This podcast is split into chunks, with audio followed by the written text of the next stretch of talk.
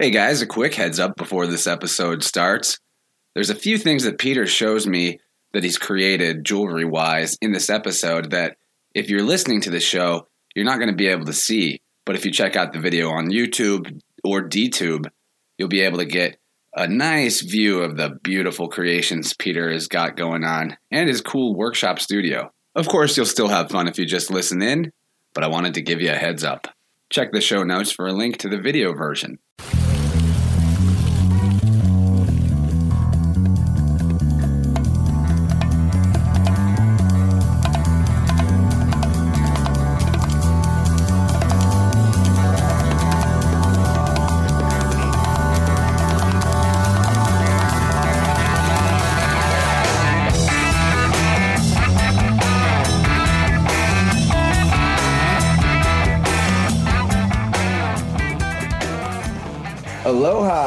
Aloha, Interversians, and welcome to the One Within All. Today I've got the great pleasure of bringing my extraordinarily epic friend Peter Merrick back to the show. Peter is a slinger of shiny, handcrafted treasures, specializing in many different forms of jewelry crafting. Since we last spoke on the show way back in season one, I've watched Peter's skills evolve and expand faster than just about any other artist I know, and I know a lot of artists. Not only is Peter an uncommonly skilled artisan, but he's also a psychedelically self transformed individual who has been carrying himself through life by his own creativity for years now, which is a beautiful and inspiring thing to witness for somebody that is in a nine to five grind like myself and has been for a while. A great friend and well known for his cheerful willingness to help others, Peter Merrick is a total package of the bod- badass modern wizard. So, friends, please open the windows in those dark recesses of your soul and let the love light shine in as we all give Peter the psychic high fives and hugs he deserves. Welcome to the show, man. Thank you. That's a bold intro, man. I got to give me a lot to live up to. yeah, I like to go big lately with those intros. It's kind of fun. Yeah. Uh, why don't you just start off and let people know where they can see some of your work online? That'd be a good place to start. Um, right now you could follow me on Instagram at rabbit wraps, rabbit underscore wraps, W R A P S. Um, or you could add me on Facebook, Peter Merrick. Um, Instagram probably I'm I'm probably gonna go more towards just sharing my stuff on Instagram. Um, I'm kind of revamping the way that I do business with Rabbit Wraps, more so towards uh, not really taking custom orders and kind of uh, just creating things that I want to create uh, when I get time because now I'm I've been working for a custom jeweler. Um, so I mean, like I'm working the nine to five grind, but I'm still making jewelry. So yeah, that's different than my my deal. yeah. So I while I enjoy that, I don't get too much free time to make the stuff that my soul craves to make, so to speak. Um, right. And so I found that like making custom orders is it just takes up too much of my time to like you know feel like I'm pleasing somebody and then I'm trying and it's just too much for me. Where I'd rather just be kind of uh creating whatever I can when I can and not without a deadline kind of thing.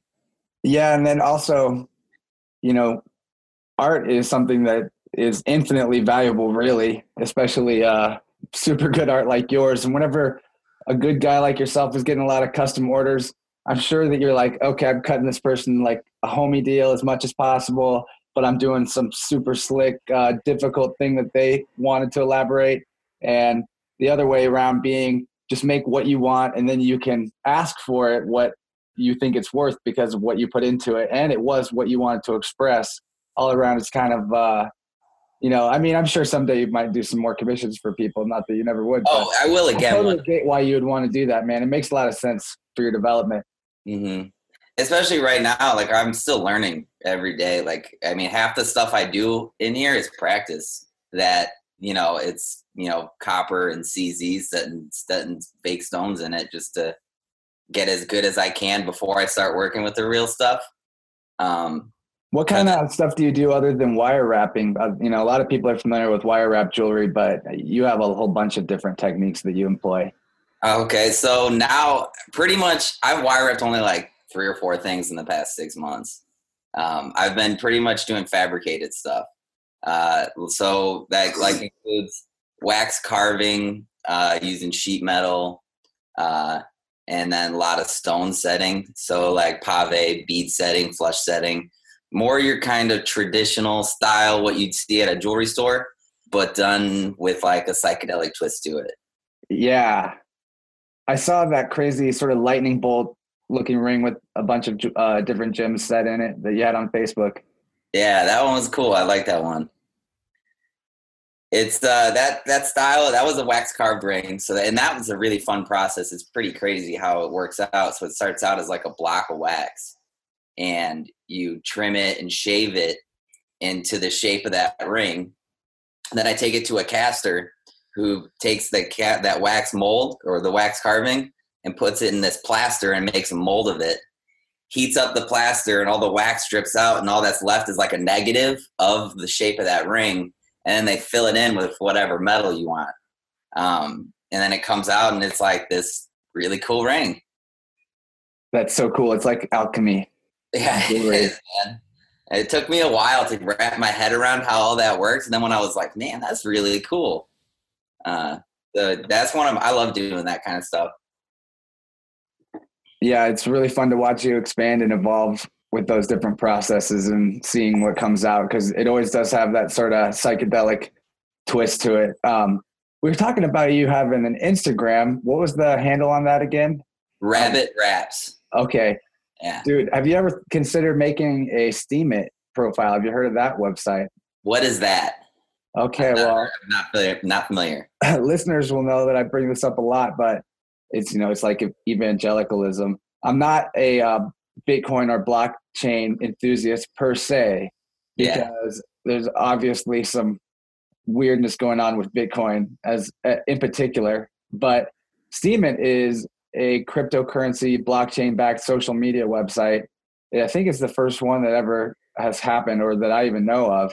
But whenever you post things, whenever people upvote your stuff and you upvote other stuff, it generates transactions on this blockchain and creates currency and you know it's digital currency it's backed by nothing it's mm-hmm. basically air but even though that's you know super silly you can actually turn that into other forms of cryptocurrency and spend it like real money so you could uh you know where, right now when you post something on instagram or on facebook you actually have agreed to terms of service just by using those platforms that those images belong to facebook and instagram oh, okay and Instagram is owned by Facebook actually.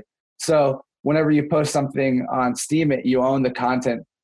It's completely yours, and so any value that that image creates through being, um, you know, popular, and a lot of people share their art on Steam. and I think you would have a particularly unique um, thing to be sharing because I haven't seen, I don't know anybody that makes jewelry like you do. So, uh, you know, I, I'll uh, tell you more about it maybe offline if you want, but it's definitely okay. into because you can kind of basically make money for free while also, you know, advertising to a, a section of the internet beyond just people that you kind of know personally that have followed you on Instagram. Mm-hmm. Okay, that's cool. I'll have to check it out. Yeah, dude, I think you'd dig it. Yeah, all right.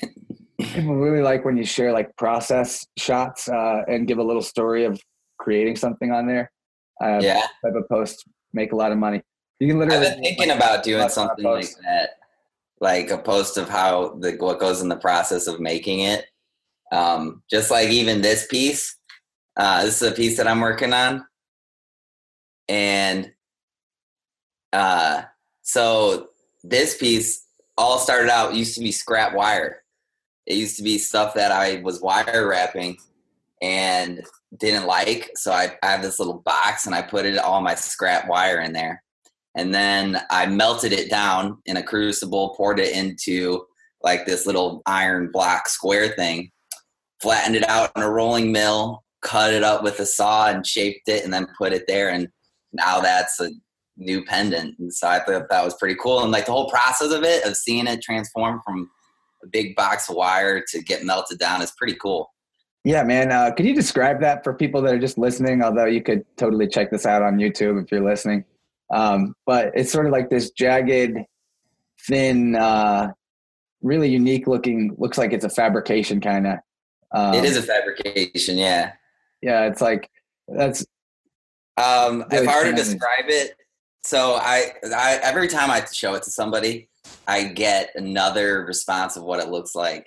Basically, in my design process, I thought it was I was thinking of like this claw hand like shape, uh, holding this stone into place. I don't even have. I could put the stone in there, and it's not done yet, so I haven't set it completely.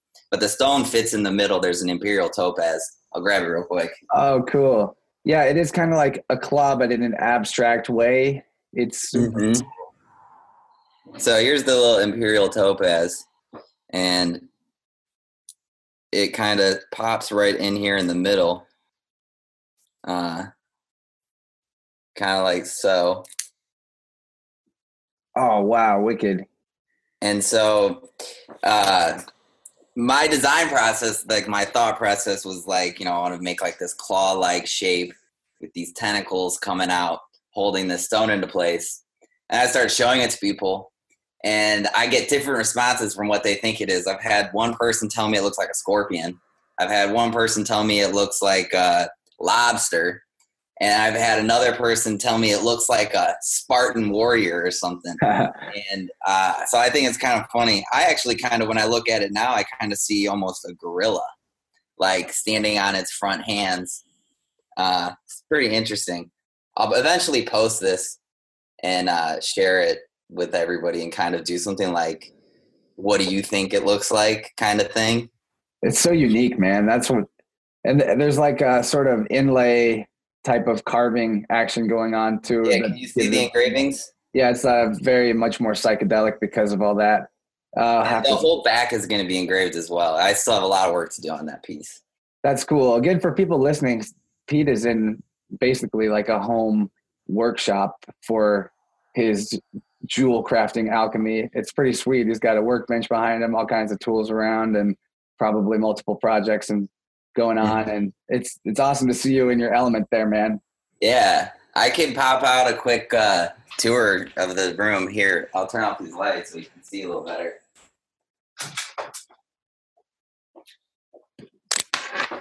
But basically, right here, we got. I'm sitting at like the design sketch station. If you can see anything on this. Yeah, that's cool. So Pete's got a sketchbook here where he's conceptualizing a lot of different fabrications, and that's cool. You've got a good uh, drawing hand too, man. That's one Thank thing you. that comes up a lot for um, when I'm talking to artists is the idea of having sort of eclectic skill sets and how just doing what you like to do, even if they seem unrelated, those things can end up kind of converging. Like I know you Oh were yeah, photography for some time, and then that probably has been a huge benefit to your abilities with right there. yeah, right there. He's got his uh, DSLR with camera with a little photo box to do uh, shots of his jewelry. And Here's yeah, a little light box. Yeah. that's one thing artists don't like sometimes is the uh, part of it where you got to promote your own self if you want to get anywhere. And you know that's that's cool that you've got that uh, ability. Yeah, I, that's what I studied in college. Actually, I did, so I studied photojournalism. Uh, so that's my kind of way of saying to my parents, like, "Hey, you didn't waste all any money sending me to college. I still use my photo skills, you know." Uh, yeah, And here's my bench. So if you see it, I wonder. I can't see. There's a microscope. This is a little light in here that I installed. Wow, yeah. light. so you got to use a microscope to see the fine details of what you're doing. Sometimes Mm-hmm. that's so cool. You're like a fucking wizard, man. I'm serious. Little practice plate. I don't know if you can see it very well. I can't see what I'm showing you. Uh, yeah, no, I can. Decently, Alright. anyway. yeah. So it's like the cleaning. There's so much that goes into the process. This is where I clean the jewelry with a pickle pot, ultrasonic cleaner. It's for sharpening gravers, uh, keep the bits sharp. And I got a TV over there for some instructional DVDs uh, to like help me with the engraving process and figure out some stuff. My boss is at work actually. That's probably the best thing about this job that I landed is that they're super supportive of me growing as a jeweler um, and doing my own thing. So my boss actually just bought me a couple like an engraving DVD, and he was like, "Yeah, man, like." He's like, I know you don't do engraving for us now, but he's like, I'm more than happy to pay for this if it makes you better. And then maybe one day you can do engraving for us, you know? So I got really lucky with that that place working there. And even the other day I spent the first three hours of work working on something I brought from home because. We're kind of slow right now. So he's like, Yeah, if we're slow, you know, just bring in whatever you want to work on and work on it. And then if we need something from you, we'll just tap you on the shoulder and just do it real quick and then get back to it. Uh, that is so abnormal for a job, dude. Uh, like, it's a beautiful thing, man. That's like somebody that's actually trying to support you as an artist by giving you that job more than like as a human being. You know, that's that's not sort of that's not really a boss or authority type relationship. There's you know, there's like total respect for freedom there. That's beautiful. Uh. I hope that other people find jobs like that. If you got to have a job, it sounds like a good one. Exactly. That's kind of so. I'm kind of happy with. Uh, the only bummer is that I'm like in Chicago, where I don't really know too many uh, people in this artist scene. Yeah, I could say. Uh, so I spend most of my time in here working, and you know, I got friends up here. You know, I grew up here, and I got lots of friends up here, but not many people that are into creating stuff as much as I do. You know, Definitely well, not as much as the Missouri area. You know, like people like you in St. Louis, there's you know hundreds. Yeah, you're in. A, you're an honorary Missourian. Yeah, exactly. I'm proud of that. Well, you know, there's a, it's kind of a common theme in the hero's journey of the artist to have periods of seclusion where you really just spend time with your work and your craft. So, you know, I I find that even though I know a lot of people around here, I go for weeks on end in sort of a seclusion, similar pattern to what you're describing, you know, going to work and then working on projects that I'm pursuing.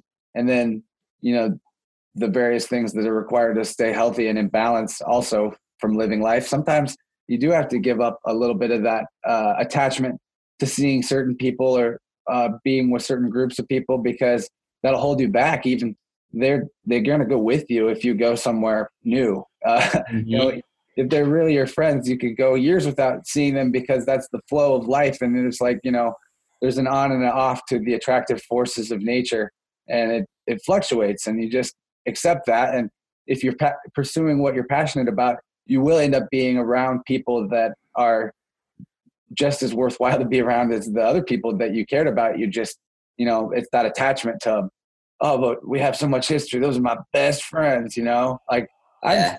I've struggled with that kind of a little bit in my past before, but most I think I got a healthy mindset on, and it doesn't really uh, faze me like it maybe would have when I first started out trying to be full time pursuing, uh, you know, freedom essentially. Yeah, exactly. I know exactly what you mean. Like when I first realized I didn't have that job in St. Louis, I was really bummed, and uh, um, I think it it wasn't up until recently, like the past few months, when this studio space kind of started falling together because uh, I had like taken the carpet out, put this new tile floor in, I built this bench, and I started saving up money because I'm not paying rent um, from my job that I could buy all these nice tools. And I, st- I realized what the reason why all that fell through. If I went to St. Louis, I'd been renting a place, probably paying 800 a month out of you know my job, which I don't make that much money. Uh, but you know all my money would have been going straight to rent and i really wouldn't have been able to afford all this kind of stuff so while i was like yeah there are a lot of people i want to be around in that in the missouri area uh, i think it's better for me to be here now work through this and like you just said if you you know you'll see everybody in the future you'll all come back together and everything that'll happen you know it all happens intentionally. Yeah man i like to just look at it as if we're all together all the time eternally right now already because yeah that's true. the whole external world separation is the aspect of reality that's the illusion right? I mean we are technically just carrying each other inside of each other. That's weird yeah. but it's cool too and you'll even run into i find that the more i sort of explore the world and get out there and uh, ex- expand past preset boundaries that i used to have for myself i'll meet people that are almost living reflections of people that i care about from uh, other circles that I've been in. You know, it's like maybe there's not even that many uh, sort of souls, and maybe they sort of just refract into a whole bunch of different versions of a, the same person. Who knows? I mean, yeah. nature is fractal like that in a way. We could sort of be living as uh, individuated versions of archetypes, if you will. Oh yeah. I mean, just like even you said earlier, you don't see people doing stuff like me. There are plenty of people out there doing stuff like me, and there's quite a few people that are doing stuff like this at such a higher level that, like, I are especially right now, man. I pull up my phone and go on Instagram, because I follow all the like made a lot of jewelers. I mean, right now there's some some of the coolest stuff I've ever seen being made. Uh, it's it's pretty cool time to watch all this stuff happen. Well, I will say I follow a fair amount of jewelers myself, but you know, as one that pursues it, I'm sure that you've got your eyes on all kinds of different people to learn from and just be inspired by. So, you know, I do that with uh, painters and uh, graphic artists too. I follow tons of people like that. It's cool to use social media that way to give yourself inspiration as opposed to using social media as a way of just sort of numbing yourself by scrolling through pointless dribble. yeah, exactly. Because you can fill up an Instagram account with uh, 10,000 incredible artists and of all sorts of different types and just be like, like um, whenever I make images, actually digital art, I oftentimes will go to Instagram and just start rapidly scrolling through my feed till I see a crazy image and then I'll remix a couple of images together and you know at the end it looks nothing like the original thing but literally I can just get material from uh-huh. that wide world of uh, amazing artists out there. It's pretty badass. We live in a cool time. I mean, there's there's so much cool stuff. I know exactly what you mean. Sometimes I feel like I do the same thing with, especially with wire wrapping. I did that like where I felt like I had a flow of like three or four different people that I look up to, and I kind of tried like blended, you know, four like components of that all together and it kind of like made me. Yeah, that's sort of what art is all about is uh, creative combinations. Other some people call it stealing, but I mean, there's nothing new under the sun. So what is there to steal? Yeah, all is it's all self anyway. If you're not stealing someone else's direct property, then there's you know an idea has no ownership. It, in my opinion. Yeah, exactly. Especially if you have the talent to execute, you know, whatever it is, whether it's a painting stroke or a, a wire weave, if you have the talent to execute it well, you know, then you're you got it. And you if almost you undoubtedly put some of like somebody, then it's probably like if you just literally copy something, then it's probably then you know. But if it's just little components that you you know share the idea of, then yeah, it's totally fine. And even direct copying is okay in a learning capacity. Yeah, exactly. I mean, it's going to be obvious that you're doing direct copying if you can't ever create something that is original. Uh, if you're trying to like hustle that, I guess, and and even that is okay. Like someone can make, someone could do a mashup drawing of a bunch of cartoon characters that don't belong together, and you're essentially stealing that art style, but you're not really stealing it. You're still, you know, again, it's all about those combinations. If you just bring a, that's all alchemy is always about is just like bringing two things together and unifying them. So. Uh, that's what's cool about seeing you pick up an eclectic, eclectic array of jewelry jewelry crafting skills. It's you know you can start blending different modalities together and getting even more unique variations happening, and mm. even more developing your own unique style that is less um, directly inspired by others and more just coming straight from you now. Yeah. Yeah. cool, man it makes me happy to hear that you've got a good perspective on you know your move situation. I remember you saying you were going to come back out to uh, Missouri, but didn't know that that didn't work out. Um, yeah, you can still I come think, out to festivals and stuff out here, you know. Yeah, I think eventually, like I'll be out there, but with the way things are going at this job, um, I'll be here for a little bit, um, and I'm happy with that. You know, like I realize like there's there are phases that you go through in your life, like stages. You know, and uh, like I right now, I feel like I I'm, I'm aware that I'm in the beginning of a pretty big stage right now, and uh, you know I, I could be here. Like it could be five six years where I end up working for this place, and I'm okay with that. You know, I kind of think about it. I'm like, you know, if I could work here for this place, five years, build keep building up contacts in the jewelry business, focusing on becoming the best jeweler that I can be and make the highest quality stuff, then you know when I feel ready for it, I could go back and start my own thing and really jump into you know starting my own jewelry shop or you know embracing rabbit wraps for all that it could be you know?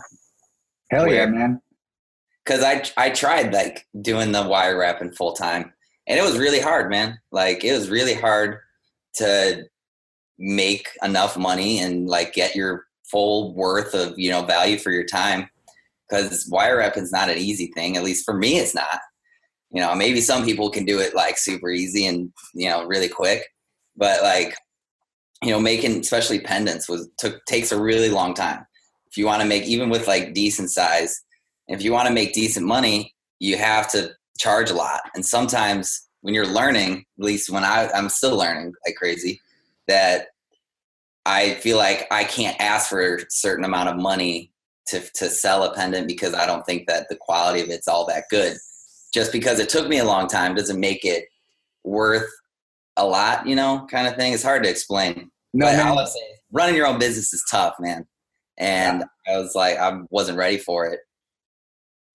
Yeah, um, these phases that we're in right now, both of us, I feel like it's sort of a preparatory phase for being able to actually manage something like that. But you know, the real pain of this, all this shit, is the commerce system itself. Like that's what really bums me out is that we have a society that's structured in such a way that you have to try to get as much out of people as you can to get by and mm-hmm. you know that's sort of like to someone like you i'm sure it just you can't be that disingenuous you know if something if you feel like you could have done a better job on something or that you know it's not really worth as much as you need it to be worth you still probably will give them the better deal because you have a conscience and that makes life hard. But i think it uh, i think it's worth it to look at life in a way of honesty as much as possible and because uh, what you need will come right? I am sure yeah. you've experienced that. Like for example i need to ask you about the ring. So i made you that ring for your wife. Um, beautiful too. Holy shit. It's a cool but that little opal in the band keeps falling out. And it's stuff like that that like I I kind of learned I won't do that setting anymore because mm-hmm. everybody I do it for, it always falls out in that place, and like you don't find it out until like six months down the road after you give it to them, and it's like little things like that that like you know you can't be charging a lot of money for stuff that if it doesn't stay together, you know that's on me. Like I should be I need to figure out how to make the best jewelry that holds in there forever, you know I mean, I totally agree with you that it's of course a good idea to keep wanting to improve your skills and seeking that. But um, you know, I think it's worth. I don't think that creative uh, mistakes are failures. You know, yeah. you're, you're doing something cool. Like how excited you don't even know how excited we were or anybody else that has seen Haley's uh, ring. How excited they are to see all the intricacies of it, and that at the band that goes under your finger, there's actually stone set in there and it's really cool and i guess opals are just particularly soft and can kind of yeah. wiggle their way out over time and you know that's something that you can repair you can modify if you you because you are an honest tradesman. You uh, repaired it for us before. It's no big deal man. It's cool though. It is cool also to see that you can learn okay that's not going to work that way anymore but that doesn't mean you can't do it a different way that still kind of achieves the same effect. Yeah. That's the thing with opals, like you said, they're soft, and having them on the inside part of a band, you know, whether you say you grab your hand on a railing or you're walking up the stairs, you hit that on a piece, you hit opal on metal pretty hard, it's gonna chip, crack, fall right out. Um, it's such a soft stone, so it's stuff like that that you kind of that I'd never thought of the hardness of stones before, you know. Uh, and now I'm kind of thinking about stones in a different way and like how you can use them and you know how it will be good to set certain stones and stuff like that yeah people love your work so much that it needs to have some longevity because they're gonna just wear it everywhere all the time man oh thank you yeah because that stuff is like that's the kind of stuff that is kind of cool to identify yourself through, um, individuate yourself through works of art and creative, unique expression. I, I've got a pendant that I wear all the time. I've got a couple of rings that I wear all the time. Each of these things are completely unique and represent a type of energy that I'm seeking to embody in internally and um, act out in the world. You know, and that's that's a cool way of individuating yourself. I feel like this. I feel like the secret of the universe that the artist has figured out that other people seem to don't really understand is that who you are is a choice. So like whenever you're doing anything creative, the thing that stops people from doing anything creative is that they don't want to make choices. They want to just sort of defer to the authority structures of life and just kind of get by and not have to make choices. In art, it's literally nonstop choices. And you can't even, the secret is you can just choose whatever you want. And that's what art is. Whereas people that don't realize that, they're like, I don't know what to do. I don't know how to do it. You just choose something, right? Yeah. But like with who you are as a person, I think the artist either consciously or unconsciously seems to figure out at some point that, oh, who I am as a personality, I even get to choose. It's not like completely set in stone. I don't have to be the same reactive uh, thing that I used to be. Exactly. I like that the choices thing too, because one thing I'm learning now too is you have to also, as an artist, you have to know when to stop. You have to, you have to know, you, you have to first just start and then you have to know when to stop. That's one thing that I've always struggled with is working too much on something, overcooking it, and uh, yeah, I, I, have had that problem many times, overcooking a, a, a project. Hmm. So sometimes you just got to realize like perfection's out, outside of the realm of reality. You're never gonna get it perfect. So sometimes you just need to accept where it's at and be like, you know, I'm still learning. I can't accept, I can't be perfect all the time. This is going to be as good as I'm going to get it for now and let it go. Yeah, and then you'll do some more projects, and then later down the road you'll circle back around to that same problem again. But then you'll be like looking at it with new eyes, and it won't be the same result. And that's a cool mm-hmm. thing too about sort of the spiral path that the the journey of expanding yourself and creatively expressing yourself tends to take. Uh, self betterment is the same thing, in my opinion. You know, so both in your creative path and in your just life in general you'll get thrown the same problems uh, repeatedly. And it's up to you to see if you can do it better every time i guess. Yeah exactly. Yeah there's a there's a lot of ways you could kind of turn around and look at art and compare it to like to life and and moving on and evolving and uh because like i mean i look at my work and how much it's grown. And then i also look at myself at like how much i've grown from you know when i was in high school. Like if you ever, ever tell me i was going to be a jeweler i'd be like you're crazy. That was the furthest thing. Like i never once thought about jewelry until like i started making it. And it was like overnight everything just like changed and i was like a wire wrapper and i was like what the hell? When did this happen? You know it was weird.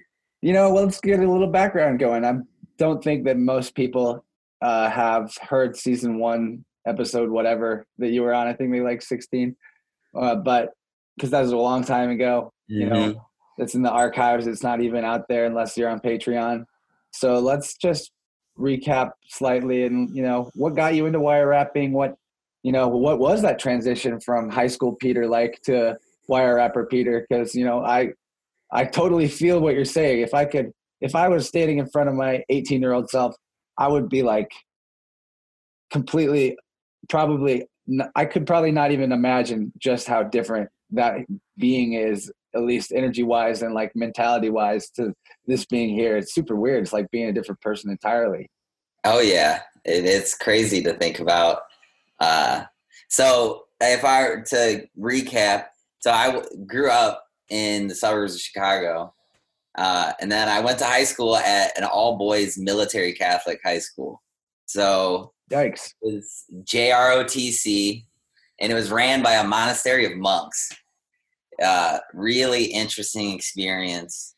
Um, like throughout the all of high school, I pretty much hated it, and that like, but kind of, I was like everybody that went there just like hated it. And then it's one of those things that when you're older, Like, because you know, we had alumni come in when we were there, and they're like, "One day you're going to turn around, you're going to be grateful for coming here." And I mean, it's kind of like anything in any situation in life, really. Even if you hate it at the time, no matter what, you're going to look back on it and be like, "I'm thankful for that experience." You know, I'm glad that that happened. Um, but like, I was into like sports. I played golf and in baseball my whole life, and I still play golf. Actually, uh, I love golf. Uh, but then I went and studied photojournalism at Mizzou. And while I was like studying photojournalism my senior year or my fifth year senior year, which was like three and a half years ago, uh, uh, I started why I started going to music festivals. And That's always like, the thing that gets those kids changing. Like, yeah, exactly. The, the, weird hippie versions of uh-huh. and so then I saw wire wraps and like immediately connected to them. Uh, and I remember like seeing them online really first, and uh, from somebody I had met at a festival sharing stuff. And I saw these pictures, and at the time it was all like the top wire wrappers. Um, this is back in like 2013 or 2014. Um, and so all their work was like a thousand dollars plus, you know.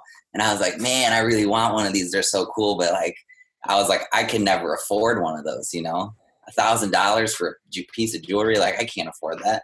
And so I was like, you know, how about I like try to make one? And so then I tried to make one and I went down to like, I went down to the local Ace Hardware and like bought steel wire for God knows what. And like, all, I bought like a couple sets of pliers, but like not for making jewelry. So they had like all the bumps on the inside of the mouths because I literally had no idea what I was doing. And like, I, I didn't even go to, I didn't even think to go to Hobby Lobby. You know, my first thought was like Ace Hardware has wire. I'll go there.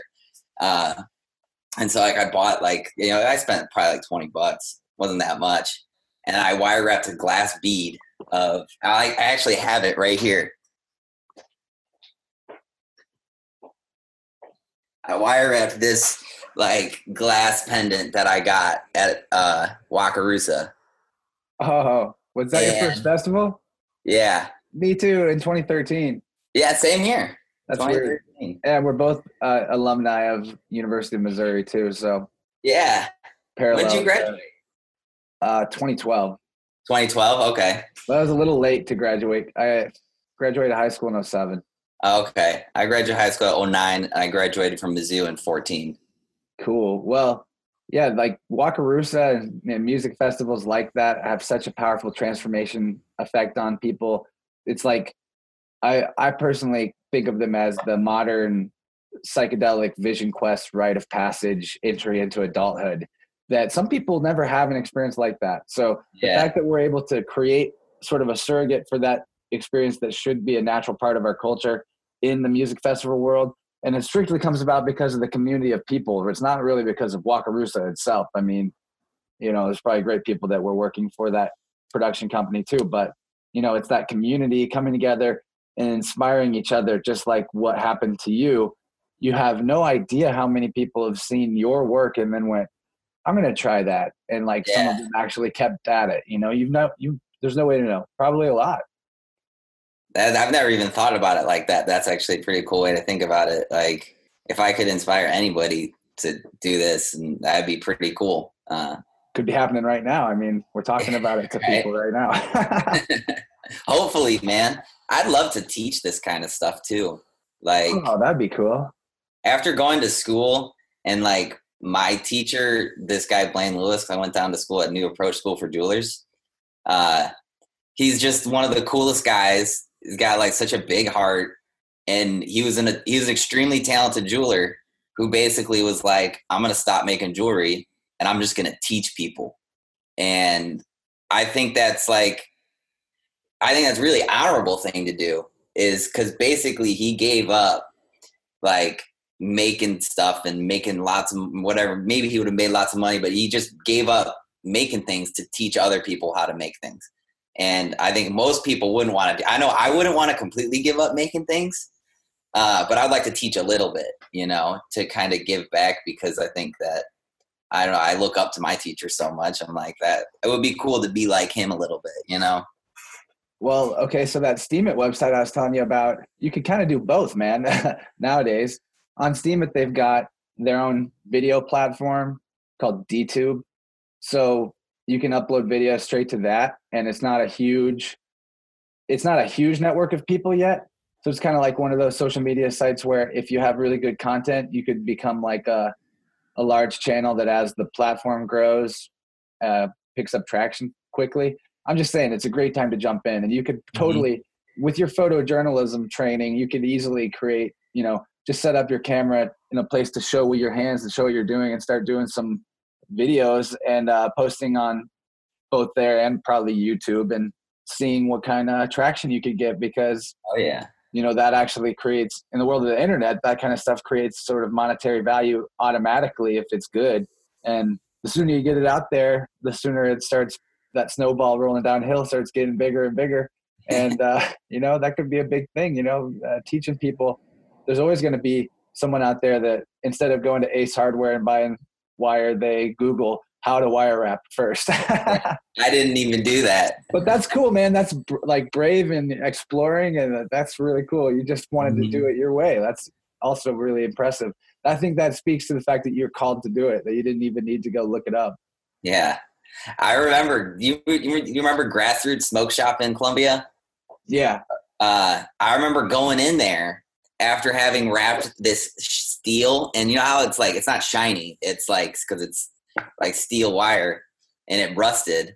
I walked into the grassroots and the guy had uh, some wire wraps in there. And I remember seeing them and they were all shiny and they looked amazing. And I, I looked at the guy and I go, How do they get those so shiny? And the guy goes, I mean, it's like, it's silver. And I was like, Well, what's this? And he's like, That's steel. And I just like felt like such an idiot. I was like, Man, like all I need is just silver. And so then I Googled like silver wire and I ordered some and that's kind of how but like looking back on it i'm like i can't even believe i thought that way it's funny. Steel has got qualities too just like any other type of metal or alloy though as far as like if you look at um, stones and metals as having metaphysical traits which i think if you are looking at the world as everything is actually inside of you or inside of us at all times then easily everything could have symbolic qualities that actually impact consciousness in some way. So, you know, I personally have had lots of experience that stones and metals have an impact on my reality experience in subtle and sometimes not so subtle ways. So, you know, steel, that being your first thing that you you created it out of, that has some interesting uh, qualities to it. You know, it's typically it's recycled as well. It's kind of like kind of like that other piece you showed me that was made out of scraps. Uh, it's completely unique. Mm-hmm. Yeah, the only thing about steel is that it just it rusts. Yeah, That's right. The, the, only problem with it for uh, if you don't take care of it, it will like kind of just start to slowly fall rust away and. Yeah, I work for a, a steel company actually. yeah, a steel fabricator. So you probably know a lot about it. Sort of. I mean, I'm their computer guy, so I mostly just keep the computers working and oh, okay. take, take pictures of stuff. Yeah. But, yeah, like um, metals and alloys. Interesting. Um, what what stones are you most drawn to personally? Like, what do you really like to work with? Well, right now I'm working with this Imperial Topaz, and I've always really loved Imperial Topaz. Um, Which is super I, orangey and like uh, has a lot of sort sunlight um, energy to it from at least what I, what I can tell. Oh yeah, and it's got like the those inclusions in it that like actually give it like a rainbow effect, kind of when you hit it in the right light, where you see like green and yellow and red kind of mixed in there. It's got it. I just really love it, and I like the shape of it. It's like blocky and square, but with a nice termination. Um, I also really like uh, tourmalines. Uh, I think most people are really drawn to tourmalines just because they're nice and gemmy, and when they're in their natural form, they can still be really nice and gemmy, uh, and like really really pop. Which a lot of uh, a lot of stones you have to like kind of carve and and shape. Like you know opals, usually you have to like find the right spots and kind of work with that to kind of cut them and carve them into making them look presentable to put in something where tourmalines just in their natural form all look awesome already. Yeah. Then you know sapphires uh, i really like sapphires. They have like star sapphire cabs. Really cool look. I've always been drawn to those. Um, opals are also really cool too. I love opals. Uh, they have that like really psychedelic you know when you get a nice opal it's got this really psychedelic pop to it. It's like reflective. Yeah. Um labradorites are really cool too. Like I've, I've got this piece right here. I wonder if i can get to a, a nice look. Oh. If i can get it to oh wow. Yeah that looks good on the camera I hope you guys happen to watch this one on YouTube instead of just listening. This is one that happened to be good to do that. wow, yeah. This is one of my favorite pieces of labradorite for sure. There's the back. Labradorite is really nice for keeping around like the, your bed and sleeping area. It's super holographic blue stone. It's got qualities of um, enhancing dreams, calming and grounding. And tourmaline is really popular, I think, because it's also super grounding and detoxifying energetically. And we all have a lot of stress built up in our personal fields at all times just from interacting with, especially in a big city. I know you've got a little bit more yeah. to contend with there energetically, quite a bit more, I would think. Oh yeah, walking walking to work, man. Like it's just a herd of thousands of people, like piling off the train. Cause I take the train in the morning. A herd. Um, and it's yeah, it's literally it's a herd of people um, I mean, it's so funny to me too. Is like you see, like getting up, everybody's just in such a rush, like, and that's probably not any news to most people, but it's like weird for me to see it. Um, like if you would have also like told me I was working in the city, I would have been like, "You're crazy." I would never expected me to be doing what I'm doing. I actually take the I commute to work with my dad every day, so my dad and I get on the train, and then like when I usually sleep the whole way there in the morning then like I wake up and I get up and I kind of just like hang on and everybody's just like rushing to get off the train, rushing to get to work. And I'm just like, all right, you guys can go. I'm just going to wait here in the back and I'll slowly make my way off. it's, yeah, it's super interesting. There's so many people that are just on this, you know, you start to recognize people and I just like see these people and like every day it's weird. It's funny. Yeah, it's like even though you see these people every day, there's this sort of veil of separation because you're all in your little bubbles, just like I'm just going to work. Yeah, exactly. You know, it's like people in a city, you know, when we're in cars driving to work, we're all like five feet away from each other, but we act like there's nobody around us. We're singing in our car, dancing like completely alone or whatever. But there really are people right there, and our energy fields completely overlap and interact and synergize, harmonize, or do or the opposite of that can happen pretty easily. So it, it was funny how people in cities kind of like on the train act like they're in cars and separate from each other, even though they're standing right next to each other or sitting right next to each yeah, other. Yeah, literally sharing a seat. You know, it's it's weird. We are really closed off for sure, and I mean, I'm not saying that I'm not guilty of it too, because you know, especially me in the morning. Like, don't even try to talk to me. Yeah, I sleep the whole way there, like, and that's just like my routine but like and sometimes like after work you know i you know but i also ride with my dad after work too so then me and him are kind of we're talking the whole time usually or sometimes he's got work to do. But like pretty much everybody else is just like dead quiet lifeless you know it's it's really it's interesting to see.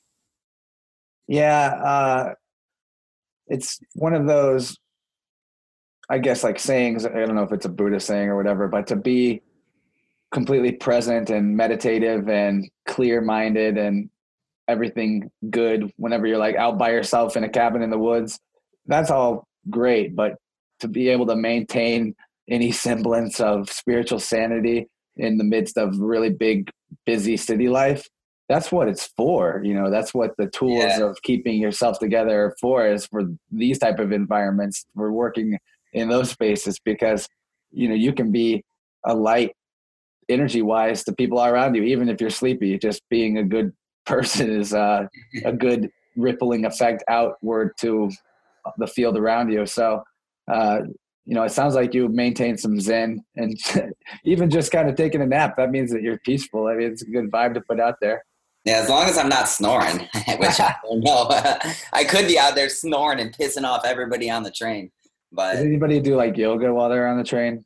oh no, there's not enough room. No way. I actually thought I was talking about with my dad how like cool because I like wish I could have more time to exercise and stuff. And I was like, would it be a cool idea to have a train car with like an exercise yoga room? You know what I mean? So people on the train could like do yoga or exercise on the way home instead of wasting an hour sitting down. Uh, but you know, that, I think that would be a cool idea. But I'm never going to pursue that. But throwing it out there, if somebody wants to invent that. Yeah, we're putting that out into the field. We want exercise trains. That sounds good. I mean, maybe you could just like charge them an extra dollar to be on the exercise train. Who cares? Yeah. Um, yeah, we do need more options to be mobile. Just where I work, most people sit in a chair for eight hours of the day. So that's definitely harsh on the body. I've been trying to get more into movement and stretching and yoga lately, and it does have a great effect on the stress levels. I mean, it doesn't really change what's happening in your life, but it changes the way you feel about it. Yeah, I know what you mean. I used to practice a lot of yoga, and I've actually late like the other day. I I couldn't say I did a full routine. I just did like three sunrise salutations, and just even doing that, like I did it right before getting sitting down at the bench, and like my back was feeling tight because I was like kind of leaning over and sketching for a while, and so I got up to go work on something, and I just did it, and I was like, man, like why did I ever stop doing this? you know? Like you can feel the the benefits like almost immediately with like stretching out your body uh it's something that i need to get back into.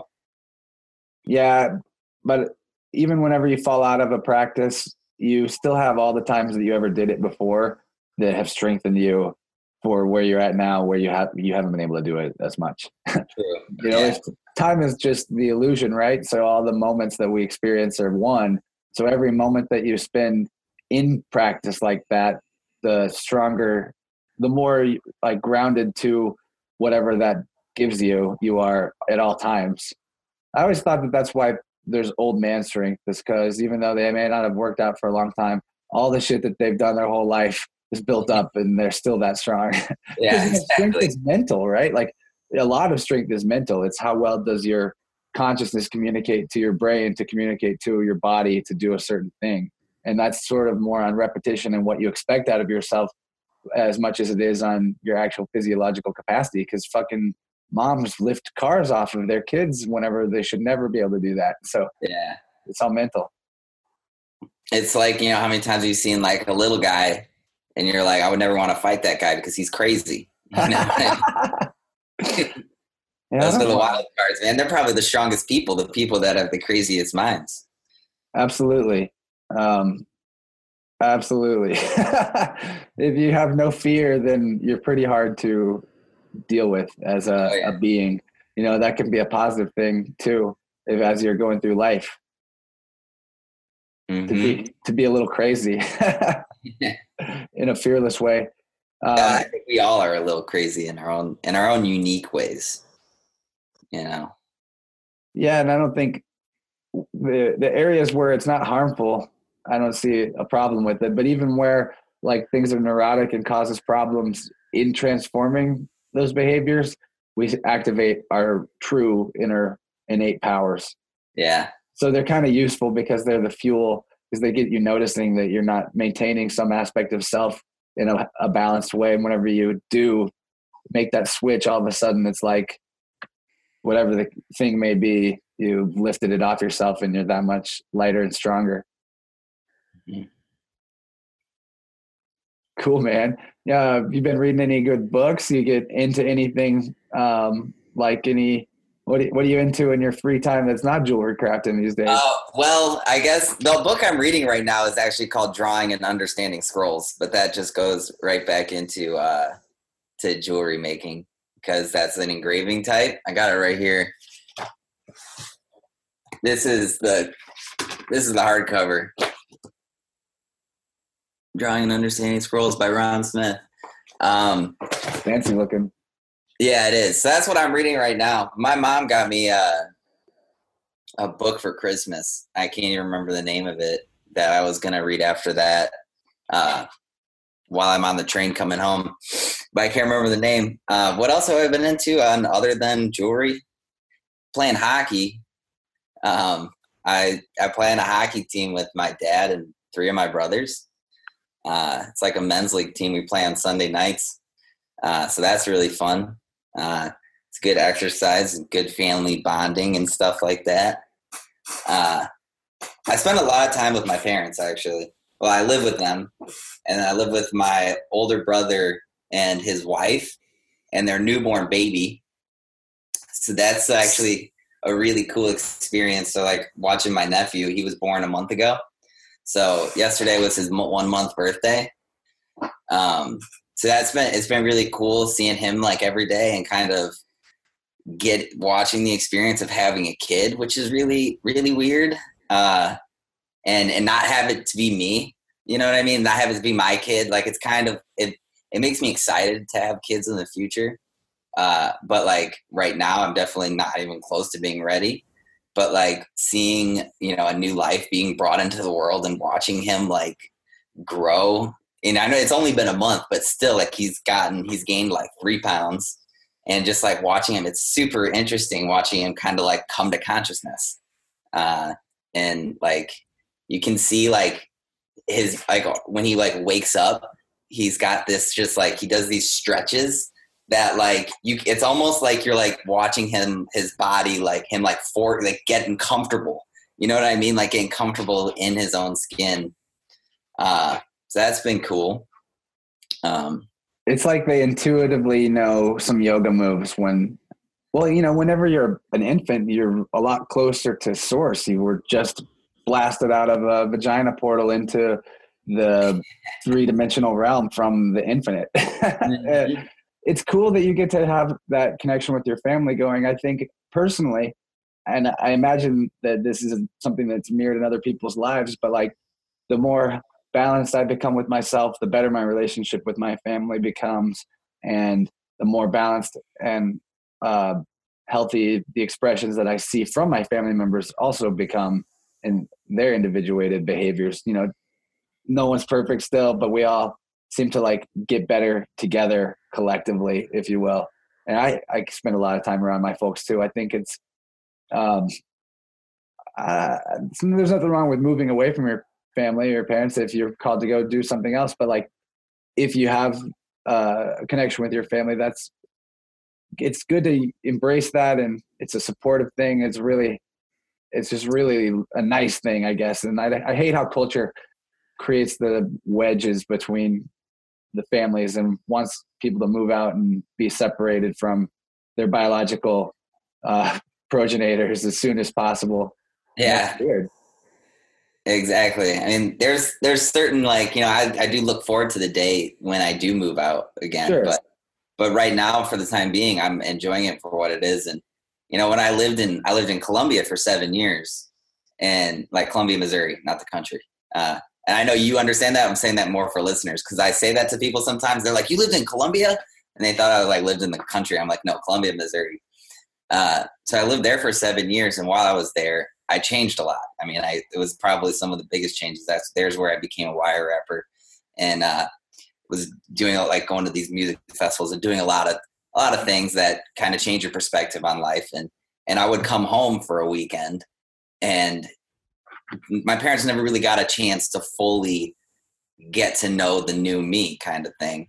And uh, so since I've been back, you know, and it's been like a year and a half now uh, since I've been living here that they're like they they've gotten to know who I've became and I've rebuilt this completely new relationship with my parents as an adult now where like I see them as friends. I don't keep secrets from them anymore. You know, I'm honest with them about everything and and like there's just a completely different uh aspect of our relationship that's I think a lot more fulfilling. Um and I'm really really thankful for it. I couldn't be more thankful for my parents.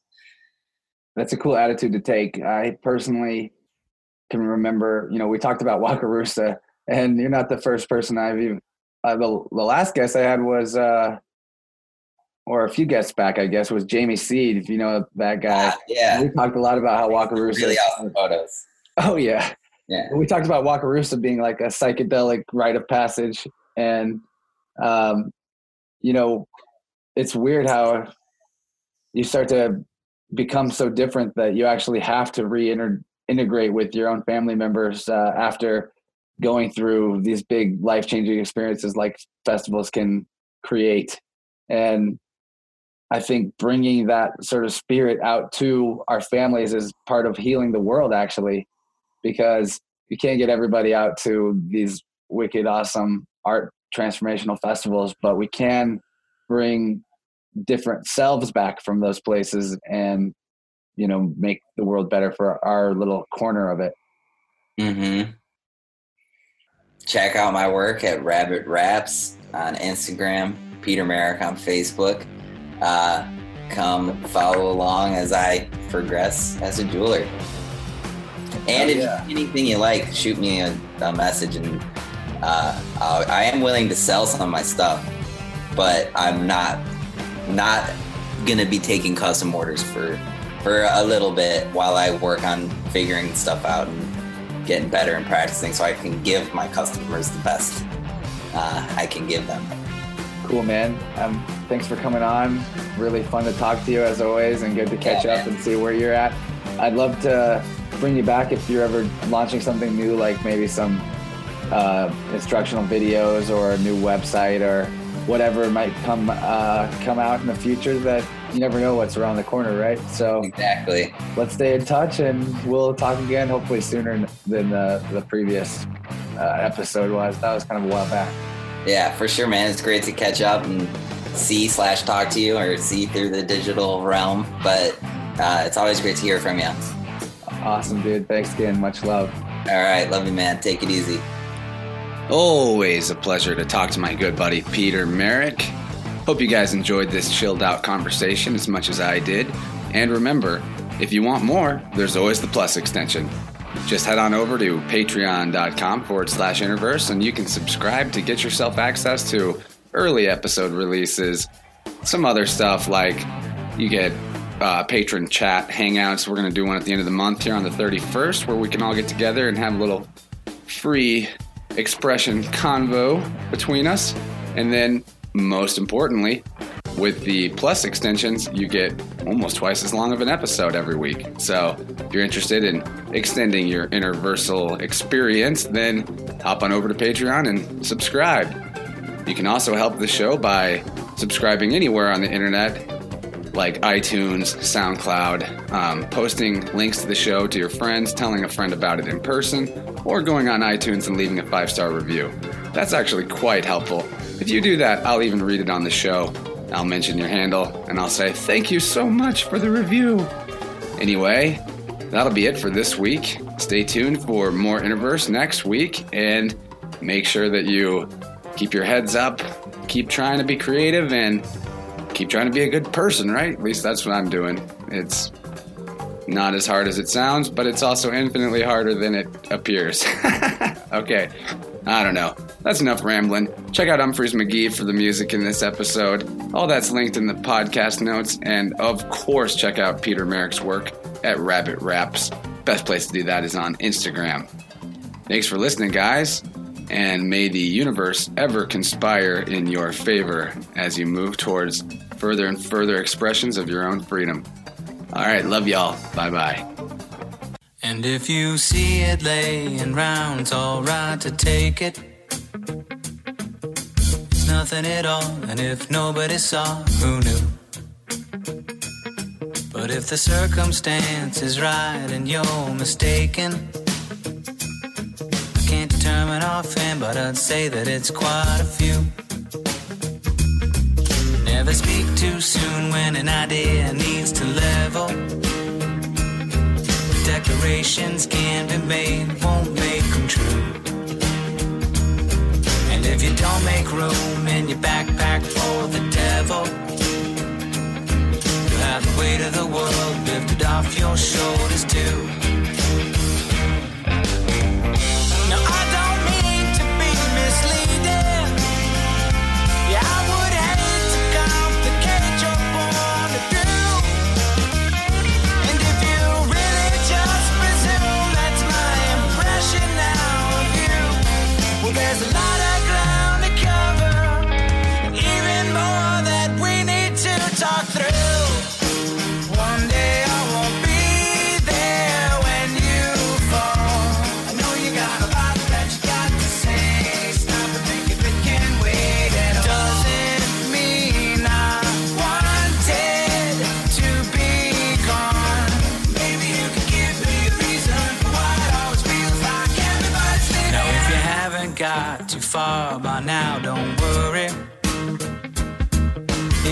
in the crowd and you've been thinking out loud about stop. No, I'm not suggesting here that you should hurry. But if everyone's out for theirs, could there be enough? Don't be flustered by your falls when they're occurring. It won't be factored into the final score at all.